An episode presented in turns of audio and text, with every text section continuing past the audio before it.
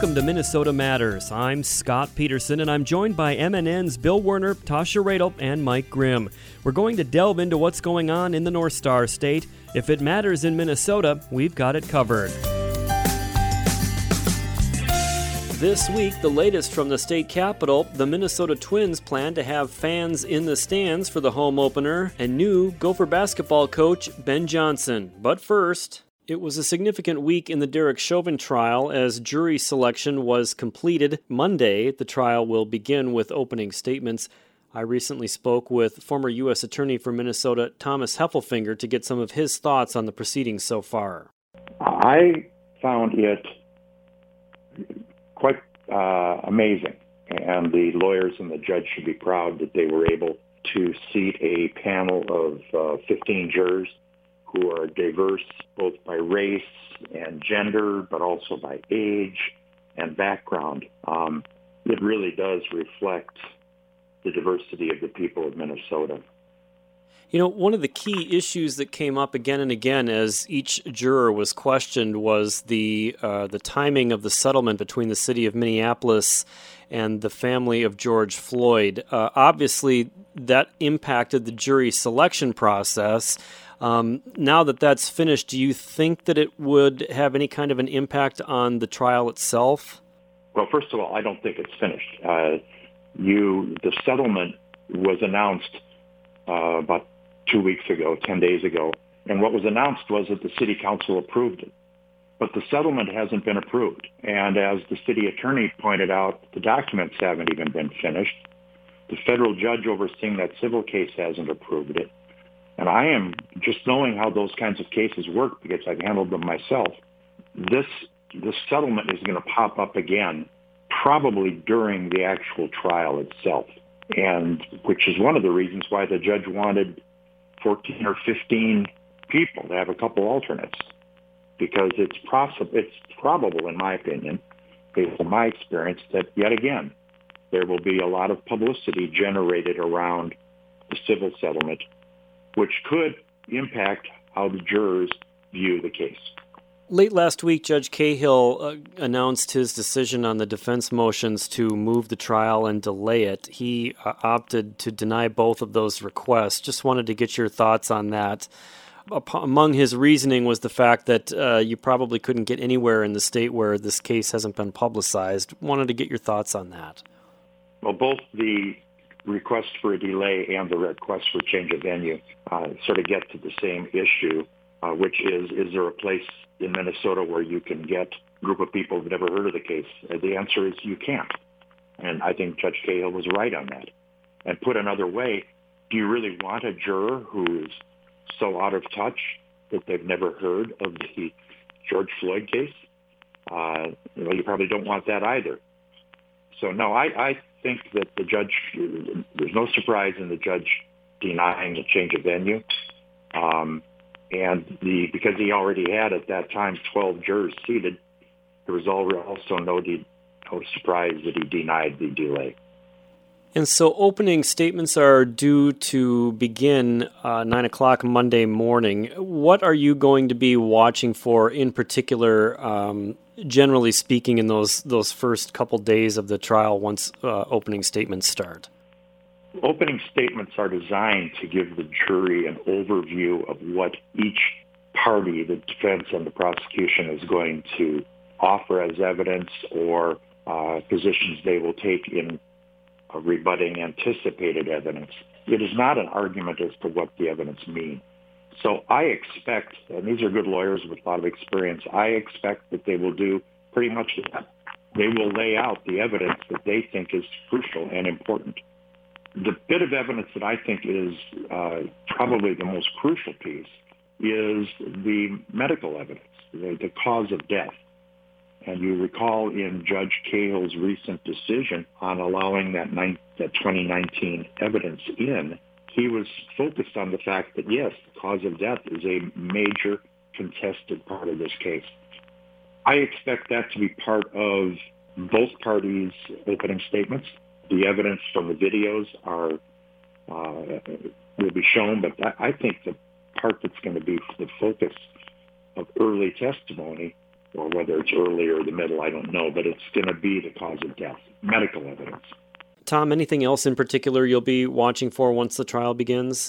The impact of the COVID pandemic on this trial. I mean, obviously, when we look at the pictures of what the inside of the courtroom looks like, it's obvious. But one of the reasons why there's only 3 additional jurors is, in a case with this much publicity, you would normally have had more than just 3, in my experience. I've tried highly visible cases when you have, you know, maybe 4 or 5 even extras in case somebody is exposed to publicity. And I know that the judge advised the world that he could only seat 15 people. Rephrase that. He could only seat 14 people because there wasn't room in the courtroom to add more seats for more alternate jurors because of the pandemic distancing requirements. I hope that there is no buddy in the jury that gets exposed to this, because that is could be a cause for removal of a juror that could jeopardize the entire trial.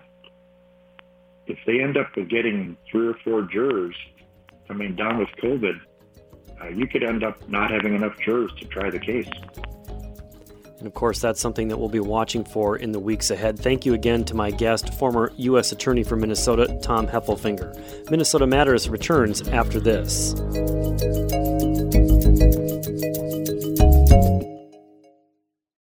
Minnesota Rural Electric Cooperatives. Who are we? We're your neighbors, coworkers, and friends. That's right, we live and work in the community too. Because of that, we're committed to making sure our electric services stay reliable, affordable, and safe.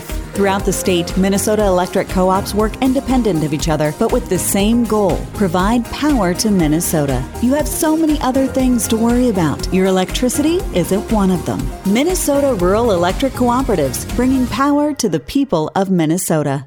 Hi, I'm LeVar Burton, and I'm proud to be a book person. How do I choose a book? Sometimes it's the cover, sometimes it's the title. I guess I'm pretty visual. If a book's really impressing me and the writing is really good, I will peek and see what the last paragraph is, because the endings of books should rock you. I am a book person, and if you're a book person too, read to a child and spark a lifetime of ambition. Join me at bookpeopleunite.org, because reading is fundamental. A public service announcement brought to you by Reading is Fundamental, Library of Congress, and the Ad Council.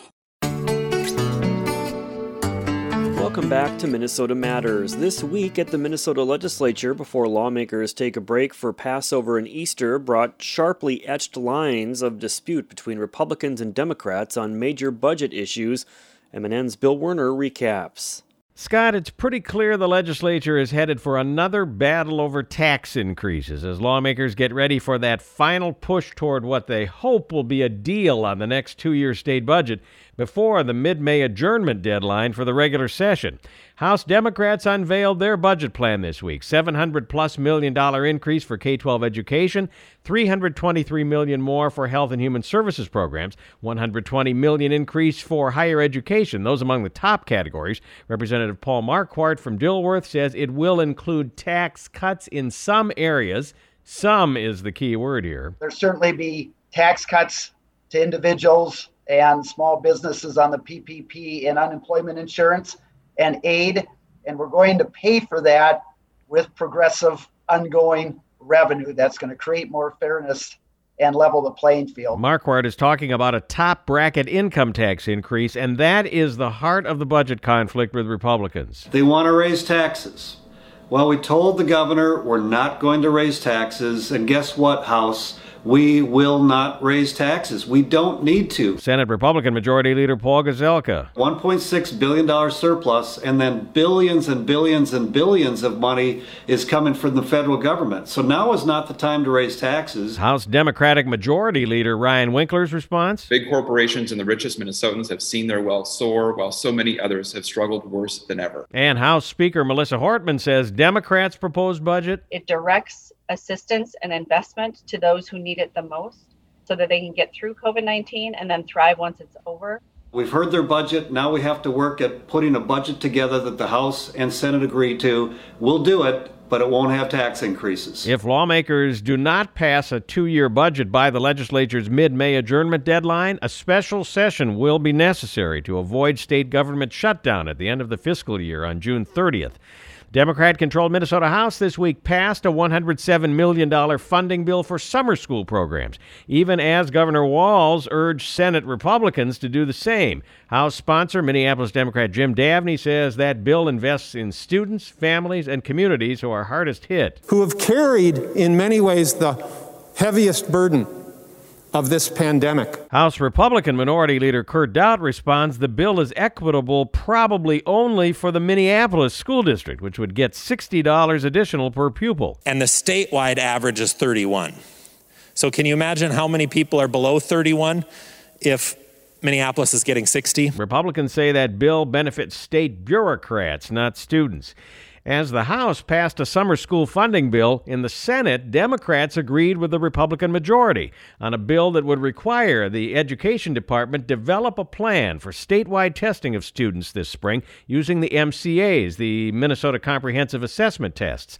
Lino Lakes Republican Roger Chamberlain. Finding out where the kids are, and then we can work towards solving that problem and catching them up. New Brighton Democrat Mary Kunesh voted for the bill but expressed reservations. Our students are just going back to school, and now they have to take the MCAs. A measure that would have allowed the tests to be administered remotely was removed from the bill after some lawmakers warned of possible access problems for some students or even cheating in unsupervised settings. Lawmakers note, though, parents are still able to opt out of having their children take the test. A key Minnesota Senate committee this week considered but did not vote on a proposed $3 million payment from the state to the family of corrections officer Joseph Gomm, who was murdered by a Stillwater prison inmate in July of 2018. Officer Gomm's sister, Audrey Cohn, told lawmakers, "As a son, a brother, and an uncle, he was always there for us, for his siblings and his mother." Former State Representative Nick Zerwas says Officer Gomm's family received $60,000 in workers' compensation benefits, but his murderer was paid $300,000 from the DOC for the loss of his eye in a prison fight that he started. But Democratic Senator Ron Latz from St. Louis Park said he is uncomfortable with the legislature bypassing already established routes, such as work comp or even litigation. I just can't think of any other precedent where this has been done. Judiciary Committee Chairman Warren Limmer termed Latz's comments very helpful as the committee is, he says, gaining a little bit more information before a possible vote later. Scott? Thank you, Bill. Minnesota Matters returns after this.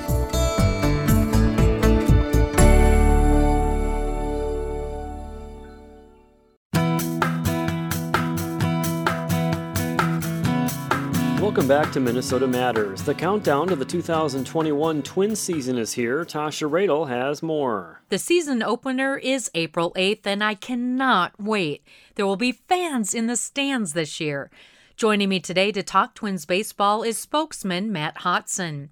Matt, I think it's safe to say the fan experience is going to be a little different this year due to the COVID-19 pandemic. Yeah, it's been our goal really since last season ended to find a way to safely bring our fans back to Target Field. Without them, really, our ballpark is just a building. They're the heart and soul of Target Field.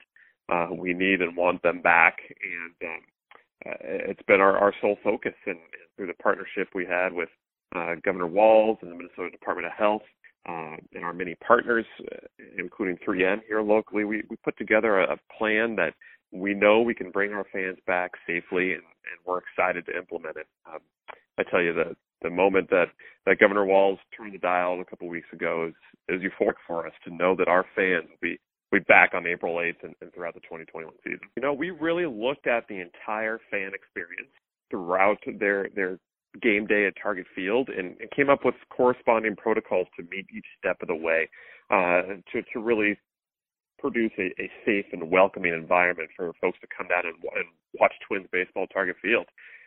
We will have contactless ticketing and entry. All tickets will be delivered digitally this year, so you'll walk through the magnetometers. Won't have to take out your phone or your wallet or anything. You'll scan your ticket, get into the ballpark. When you're in your seat, you'll have the ability to order your concessions and pay for your concessions straight from your mobile device. You'll get pinged when it's ready. Then you go pick it up. Contactless experience there, and as a bonus, you don't miss any of the game. We will have physical distancing markers set up throughout the ballpark from outside in Target Field Plaza and around all the gates and throughout the ballpark to really help enforce and establish that 6 feet distance. The seats themselves, we're selling our tickets in pods of 2 and 4, and each one of those pods has 6 feet of distance in all directions between them and the next pod. So really making sure that everyone is spaced out. We will have a mask policy that everyone will be required to wear their mask at all times, except when sitting in their seat, actively eating and drinking. So really, we're doing everything we can to make sure that you have a safe experience while also still maintaining what makes coming to the ballpark great. Now, when it comes to tickets, I know season ticket holders had first dibs, and then they went on sale to the general public this past Thursday. Yeah, so, our season ticket holders, they've been through us this entire time. We had one of the highest retention rates in all of Major League Baseball for season ticket holders that stuck with us throughout this pandemic. So they were given the first crack at tickets. They had a choice to either be seated for every game in their plan, or participate in pre-sales exclusive to them. So our season ticket holders did get the top priority, but we will have tickets left over.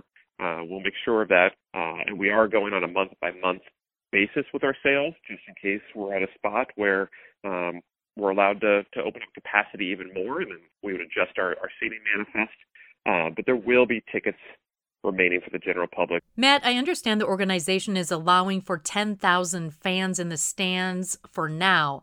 How does this compare to a non-pandemic year? So our ballpark capacity is 38,544. So we're at about 25% of that with the 10,000 to start the season. And again, we do hope that not just for the Minnesota Twins, but for the entire state and beyond, that as health metrics continue to improve, as vaccinations go up, we'll be in a spot, hopefully, to increase that capacity as the summer wears on. And now let's talk parking. This is not one of my favorite things, but I'm really excited about this year. I understand you have developed a new plan to get fans in the stands without the hassle of parking worries. Yeah, we have. We realize that the game day experience for our fans isn't just the action on the field, it's their entire driveway-to-driveway experience. So we want to make sure that fans coming downtown this year, first of all, feel welcome, know that downtown is open for business. It is a safe, welcoming, secure environment. But just to help them along the way, we've worked with our partners in Minneapolis Parking to provide preferred game day parking for our fans. And ramps A and B, both adjacent to Target Field, and the Hawthorne ramp, which is about a block away, all connected to the ballpark via Skyway or easily accessible at the street level. Those parking ramps will have some enhanced security, and folks can pre-reserve and pay in advance using ParkWiz, and that will allow them the peace of mind to know, hey, I've got my parking spot in ramp A or ramp B or the Hawthorne ramp. I paid in advance and at a discounted rate, $12 for A and B or $10 for the Hawthorne ramp. Both are multiple dollars off the normal rate. And so you can have your secure parking spot within basically adjacent to the ballpark. Well, Matt, we're about out of time. The floor is yours. Any parting words besides let's go Twins? Just that we cannot wait to see our fans back at Target Field. It'll be a wonderful day on April 8th, our home opener, not just for the Twins, but for the state of Minnesota, to have people outside together watching baseball again, and we can't wait for that moment. Thanks again to my guest, Matt Hotson, spokesman for the Minnesota Twins. Throwing it back to you, Scott, at home base. Let's go, Twins. Thank you, Tasha. Minnesota Matters returns after this.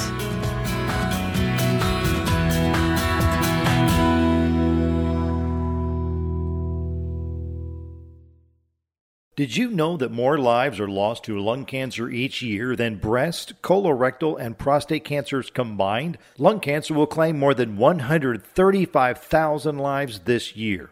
But new treatments have improved survival for many with the disease and offer new hope for many more. So does lung cancer screening with low-dose chest CT. The American Cancer Society and most major professional organizations recommend that adults ages 55 and older with a long history of smoking, even if they have quit, should talk with their doctor to learn more about lung cancer screening.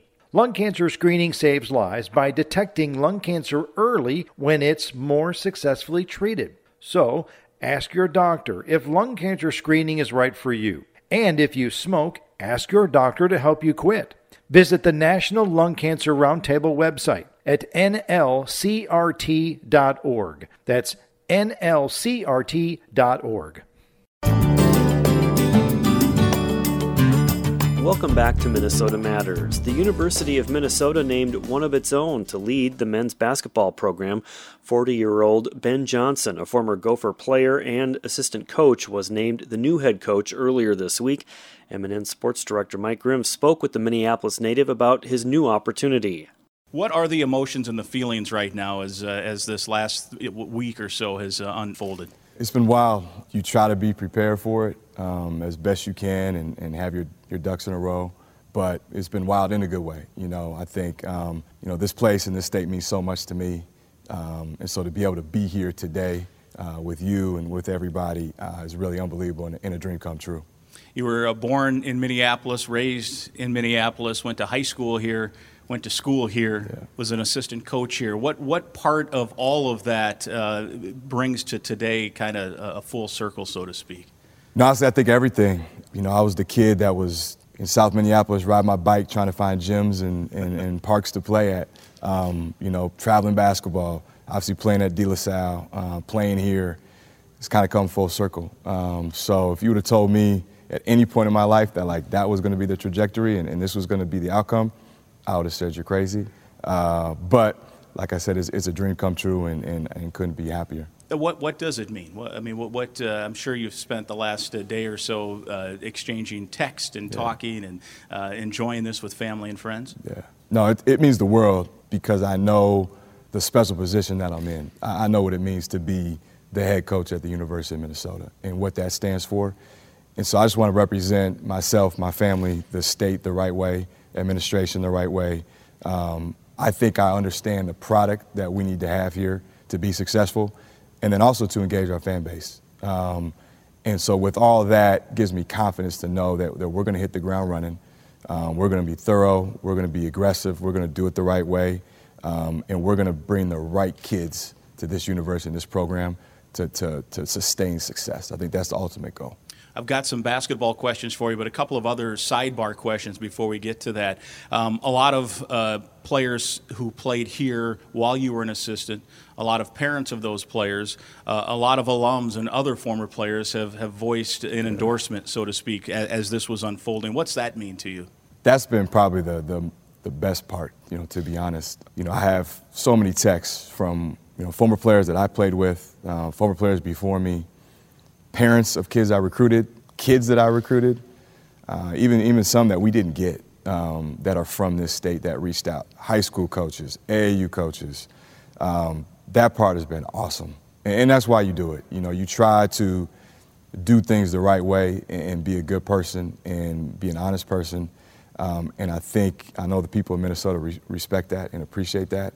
And so it's about relationships. And you just want to continue to build and grow those relationships. So that part, I can't thank people enough. It means the world to me.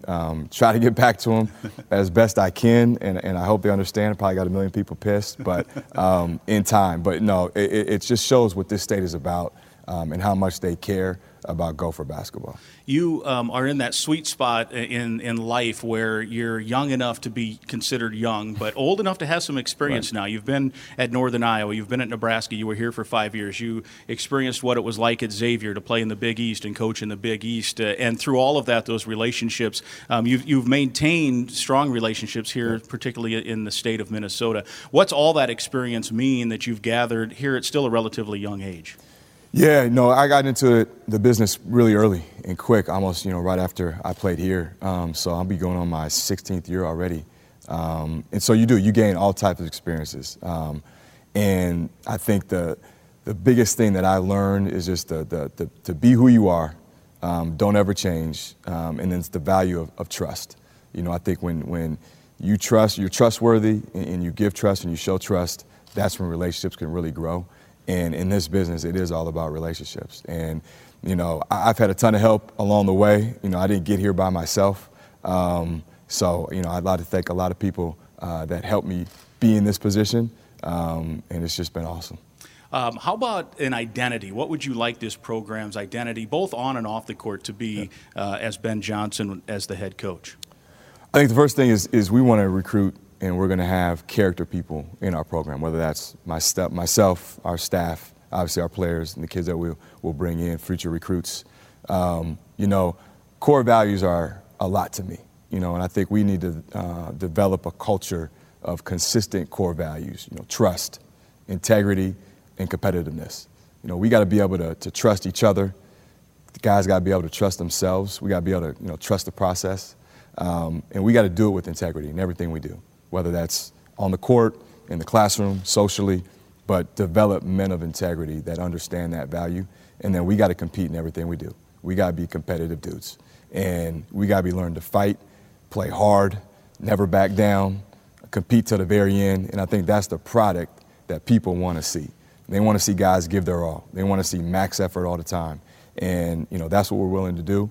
We're going to be fighters, and we're going to get everything we got. Is there a particular style of play that you want to bring that will fit that culture that you want to create? Yeah, I think, obviously winning. I think the winning style, I think it changes. I think a lot depends on, your roster and what you have. Ideally, you want to play an exciting brand of basketball. You want to get up and down the floor. You want to make shots. You want to be skilled, have talent, obviously. But I think at the end of the day, the meat of it is you got to have that competitive nature. You got to have a little bit of nasty to you. You got to be able to defend. This is a defensive league. You got to guard in the half court. You got to be able to score and play offense in the half court. And you got to have skill. You got to be able to dribble, pass, and shoot. I think shooting is a premium.